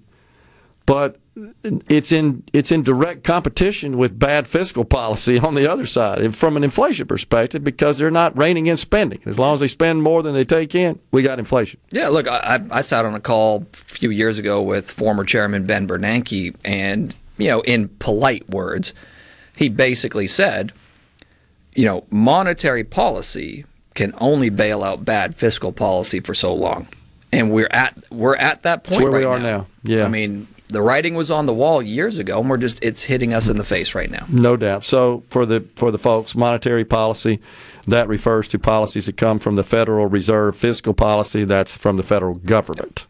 So one one ha- and really the Federal Reserve they got a, a, a couple of tools, uh, interest rates and what they call federal open market operations, right, where they go out and buy and sell bonds essentially. So load up their balance sheet. Or right now they're unwinding that balance sheet. So they're liquidating bonds and not replacing them. Best I can tell, the No. balance sheet's shrinking. They they are they are shrinking the balance sheet right now. That process started, you know, a, a while ago. It's been happening all throughout, you know, 2022. Now, when the when the banking crisis hit in March of this February March of this year, they had to kind of unwind that a little bit Yeah. to, to ease it up on the banks. Yep. But you know, they're they're back to that balance sheet roll off. Yeah. But uh, uh, Chairman Powell won't say anything about fiscal policy. He avoids that conversation. Anytime the reporters ask him after he comes out and gives comments after the uh, the open market meets, Yeah, look, uh, ultimately the Fed is not supposed to be a it's supposed to be a non-political Right. entity. So seldom if ever are you going to have uh, the Federal Reserve speaking out against the government. yeah, and they and he won't do it. But some historically have been a little bit more brave than others, right? Like Bernanke was. Ber- yeah, Ber- Bernanke Volcker made some was. comments. You know, uh, Greenspan was you know a He little was. more outspoken. Volcker for sure. Um, but it's it's very we're so polarized in the country right now um, that I think that it's wise that the Federal Reserve just stick to doing their job. Yeah. Let the, let the voters sort it out. So, you know, I, I know that a lot of your clients are folks that um, have have been accumulating money and and uh, through their working years, and they're they're retiring right now. So they they've got a nest egg, and they want uh, professional help uh, to manage that uh, that. That um, those assets and invest it wisely, and I know you sit down with folks and and uh, determine kind of what their goals are, what their needs are, and then you advise as well um, in that regard.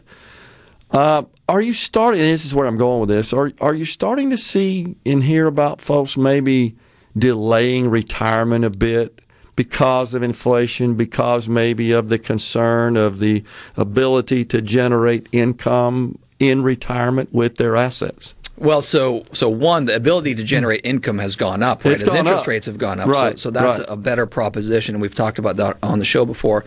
Yes, absolutely. You are seeing workers across the board. We see it more in our 401k consulting business. You are seeing workers who are are planning to work longer because the inflation is hitting them harder. Yeah.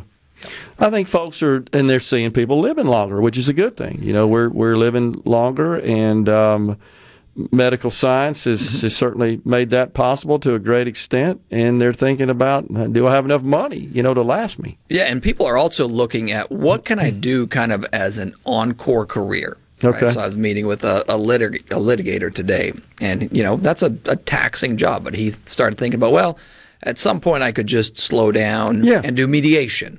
Yeah. Or you know, people are taking on part-time jobs, doing things. No, number one, it's great because it keeps you you busy, but Yeah. also puts a little bit of money in the checking account. Yeah, so the combination of their the retirement nest egg income plus uh, maybe um, income that's not what they were accustomed to. Perhaps this individual is a litigator, but go do something else. It's, it still supplements their income. You don't have to necessarily make as much money and be saving, but if you can help offset some of your expenses Yeah. with some income in retirement, that is becoming a, a very popular strategy. And look, there's a massive labor shortage, so the opportunities are out there for people to to kind of choose what they want to do. Yeah, there's no doubt. I uh, probably not a day goes by I don't hear from just people I've I've known and met through the years and, um, across the country. Honestly, say, hey, I got one this morning from a private equity group in California that said, hey, we're looking for uh, a chief revenue officer and a chief marketing officer at a company that was similar to mine.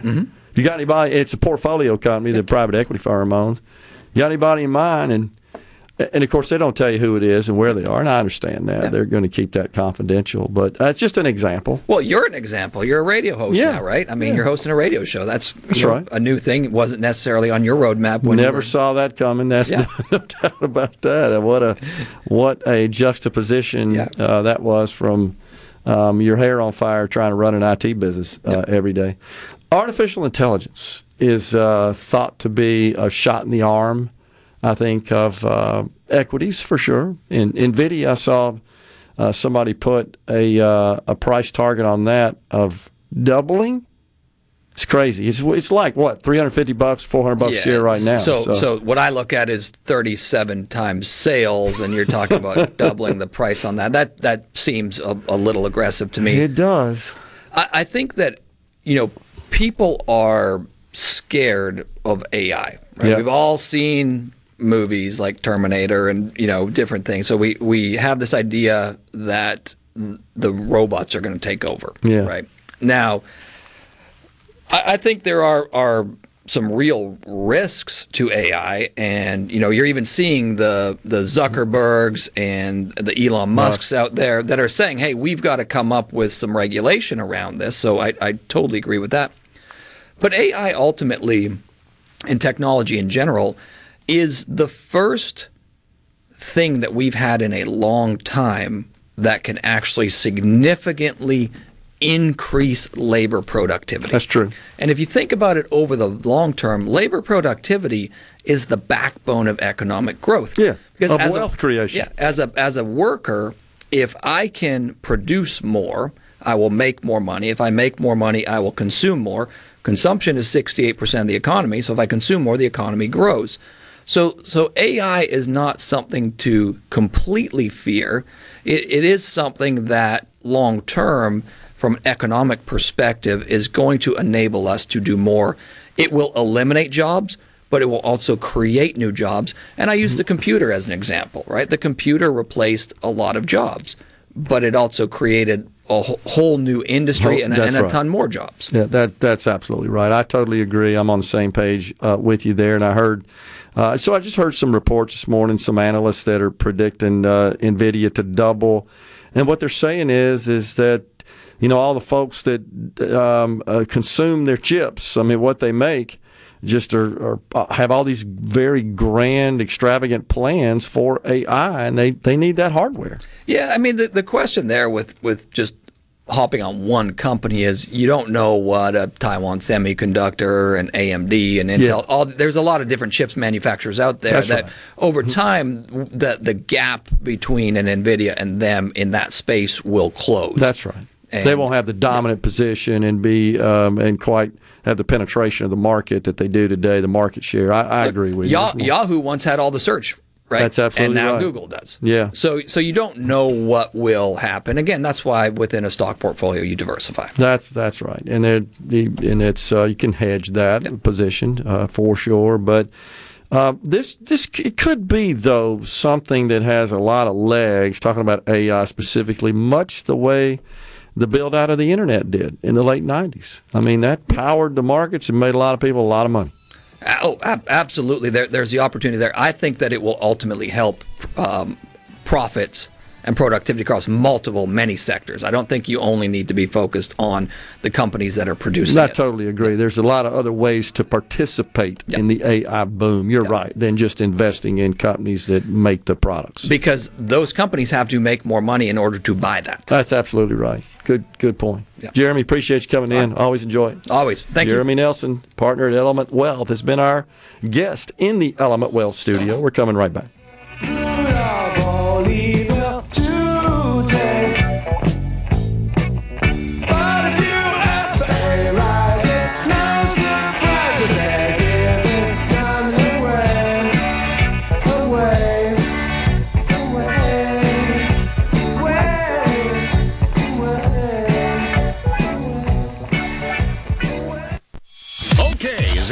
ready? I'm ready. Ready here. Middays with Gerard Gibert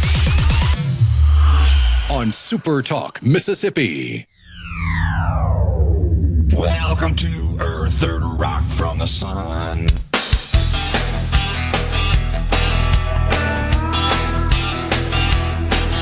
She walks into smoky he's one hip at a time, like a broken field runner, slipping through the line. He likes the way she looks, so he calls a little wife, says, Don't wait up for me, I'll be working late tonight. Wife hangs up the phone, bursts into tears, calls her sister up and cries. Welcome back, everyone. It's middays. We're in the Element Wealth studio. We thank you so much for uh, joining us today. Yep, the general election in the state of Mississippi is slated for November the 7th. Brandon Presley said he will advocate for people who struggle to make ends meet. What does that mean exactly? What I, every time I hear that coming out of politicians, I what do they mean? What does that mean exactly? It means if you are experiencing the problems associated with Biden's economy, please vote for me. okay. Uh, Pay I'm no not- attention to the fact that we're in the same party, Right. Uh, have the same ideals. that's uh, he seems to want to detach himself from that reality, but I don't think he's going to be able to do it. Someone asked uh, where the polls are, and there was a recent one, was there not? Rhino that um, showed the governor up, I believe, about eight points. Is the uh, is the number I recall? And that does that sound right to you? yeah, it's hovering between eight and eleven points. Yeah, that's what I thought. Um, let's see. I'm looking at a Mississippi Today Siena College poll. 52 to 41 with 6% undecided. This was from a couple weeks ago. So that I think that's been fairly consistent since Presley entered the race and that I think for the most part falls along party lines uh, as far as the way folks identify themselves, and party from a party affiliation perspective. Though, keep in mind, you're not required in the state of Mississippi to register to a party when you register to vote. Some states you do. We do not in Mississippi. Um, you're free to vote in in any primary, and if you do not vote in a primary, and that applies to the upcoming general election um, even if you weren't registered and didn't vote in the primary. I think the date is passed. I believe it was yesterday, if I'm not mistaken. If um, you registered to vote, including by mail with a postmark of your voter of the envelope containing your voter registration form, because you can register by mail in Mississippi. It was postmarked yesterday. You're still eligible to vote in the general election, even though you may not have been registered and therefore did not vote in the primary. And you know, in Mississippi, even if you uh, if you don't vote in a party's primary, you still can vote in a runoff for a party, either party. If you vote in the primary, you could only vote in that party's runoff. I got all that right? That's correct. Okay. So just want to make sure the folks understood that. it's not quite breaking news because it broke about 30 minutes ago, but I finally found confirmation from something other than just random Twitter accounts. Okay. The Republicans in the House have picked somebody. And? Steve Scalise is the nominee for House Speaker. Wow. I've, I've noticed the reports on the screen here that they're they're holed up voting. So Steve Scalise, how about that? Selected him over Jim Jordan. I believe the uh, the possible selections went before the conference today, if I'm not mistaken, to pitch why they should be. Right? Think that happened? And this is what we got: Steve Scalise from the great state of Louisiana. Looks So- like the votes were 113 for Scalise and 99 for Jim Jordan. All right. Pretty close, honestly. So now it's got to go before the entire body. Surely all the Republicans will vote for the Republican One would nominee think. here. But Matt Gaetz does love his camera time. You're right. He may fundraise off of voting for a Or Democrat. who was, it was Nancy Mace that was walking around with a shirt with a big red A on it. Her scarlet letter. That's right. Like, did you even read that book? Exactly. So I don't think that A means what you think it means there, Mace. I think that's right. I um wow. All right. So we might have a new Speaker of the old House of Representatives. Uh, I'm assuming that Hakeem Jeffries will be the Democrat nominee because I mean he right. Surely they're going to put somebody up Oh, yeah. to compete with Scalise, and then the whole body has to vote. This isn't going to be another 15 vote marathon, votathon, is it, like it was for McCarthy? It all comes down to how much camera time a small handful of Congress people want. So on the television in here, Steve Scalise is presently speaking to reporters. There he is, surrounded by reporters. I guess they're talking to him. I remember when he came um, to Jackson, spoke to the state uh, state Republic. No, uh, pardon me. It was a, um, a Madison County Republican banquet. I think that, I think that's the case. Right over here um, at the Hilton behind us. I attended, saw him speak. He he did a wonderful job speaking. Talking about Brandon Presley, I'm looking at this article here. October 6th. This was just published in the New York Times. Presley highlights Medicaid campaign to unseat Mississippi's GOP governor. Of course, the New York Times would be all over that. And um, they go on to say that 72% of likely voters in the state favor Medicaid expansion. I actually do think that is pretty accurate. And I do think that if we get a ballot initiative process reinstated and that goes to uh, a measure goes to the ballot, which would enact Medicaid expansion, I do think it would pass. And and the reason I say that is because it would get broad support, almost unanimous support from uh, Democrats, and which means you don't have to peel off that many Republicans to get it over the over the threshold to enact.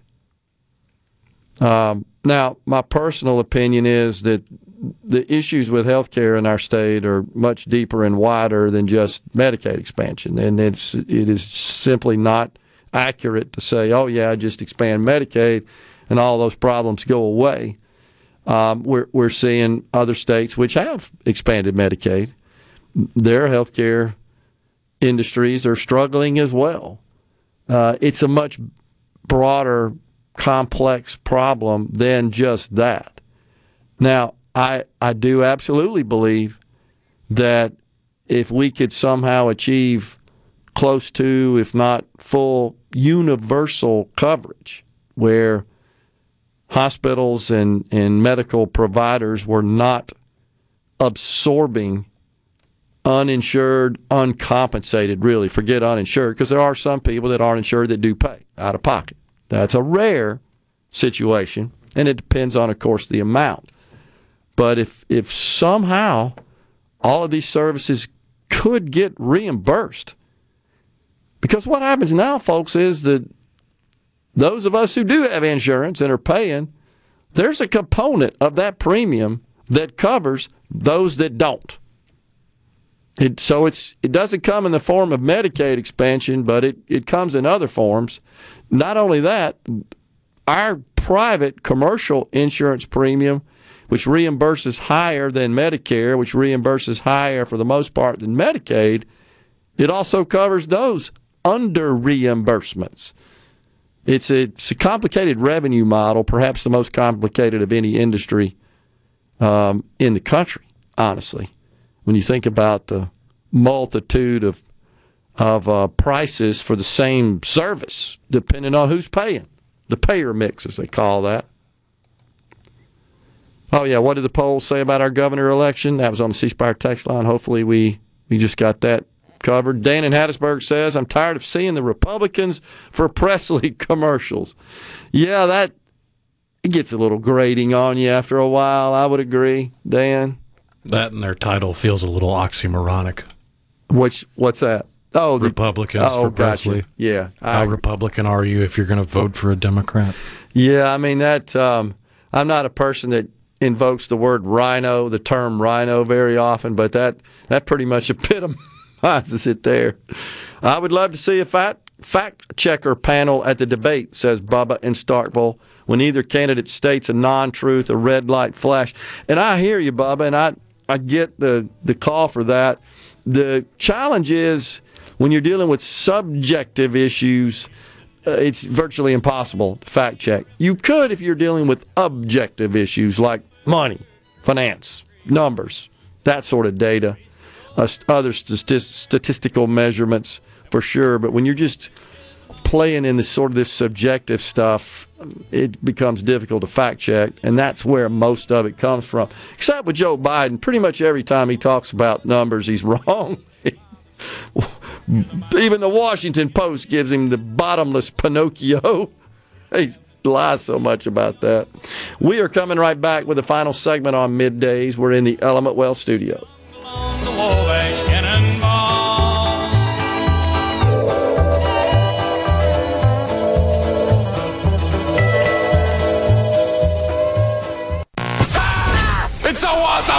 Middays with Gerard Gibert.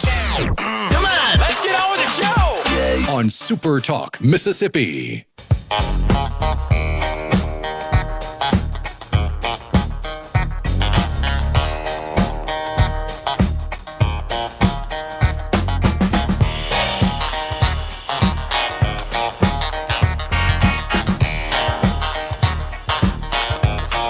Welcome back, everyone. The great Stevie Wonder.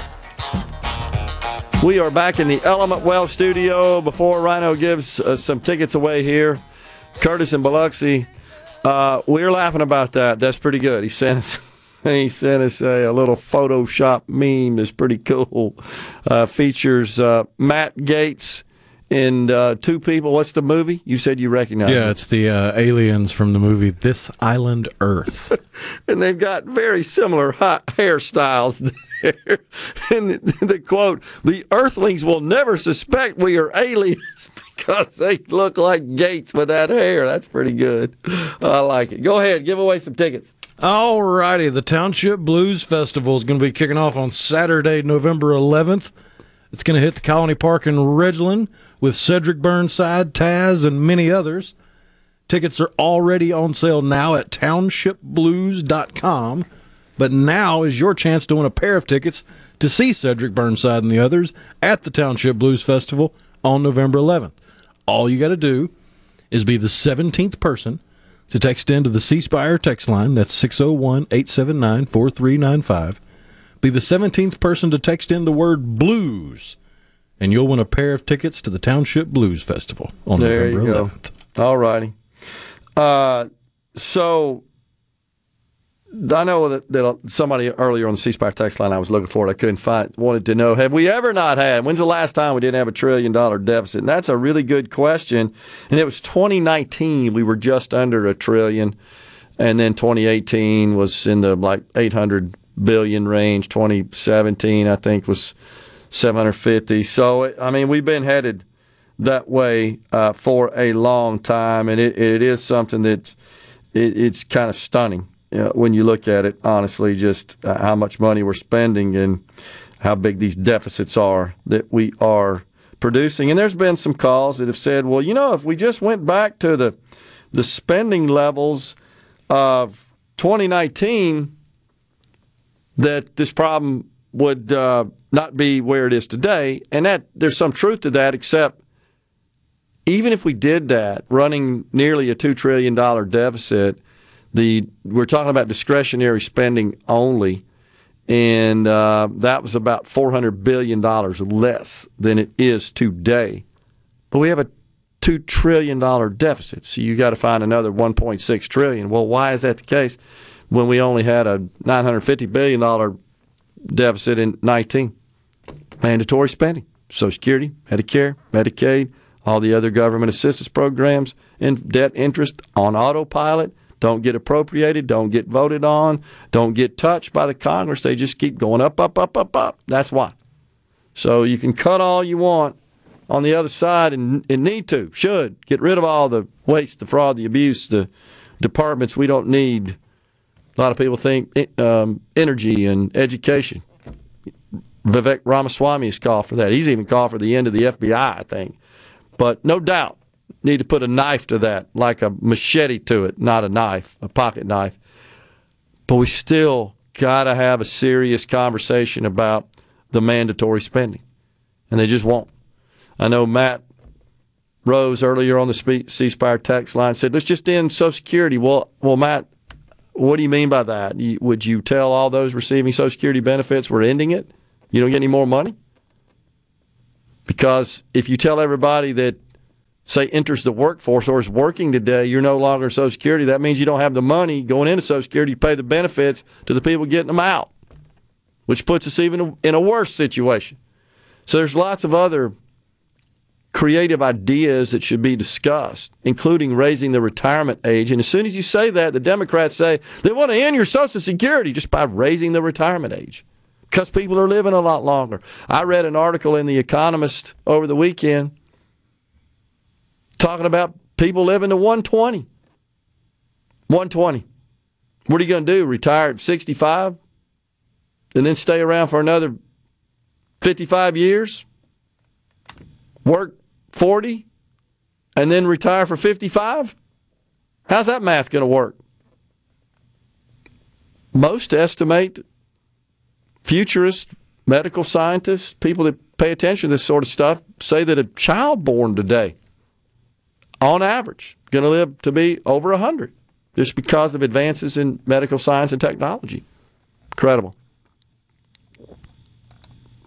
You keep talking about mandatory spending. You always mention Social Security. So, what's your answer to those who have paid in for years and are about to retire? Says David Monticello.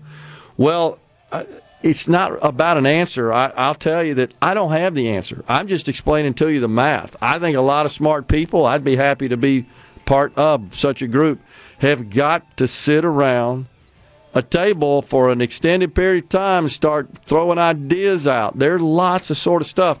And so raise the age on those who are just about to hit retirement or drop it back to a certain age limit. This is Dave. So no what what I think makes sense when you talk about raising the age is everybody that is within a certain number of years of hitting the present 65 or just over retirement age, maybe they're within 10, 15, 20 years, that stays in place. Everybody in the program getting benefits, no change. I'm not advocating for that whatsoever, but maybe people that are 30 years away, maybe we raise their retirement age or phase it in. I think that's the kind of stuff. We're out of here today. Back tomorrow. Stay safe and God bless.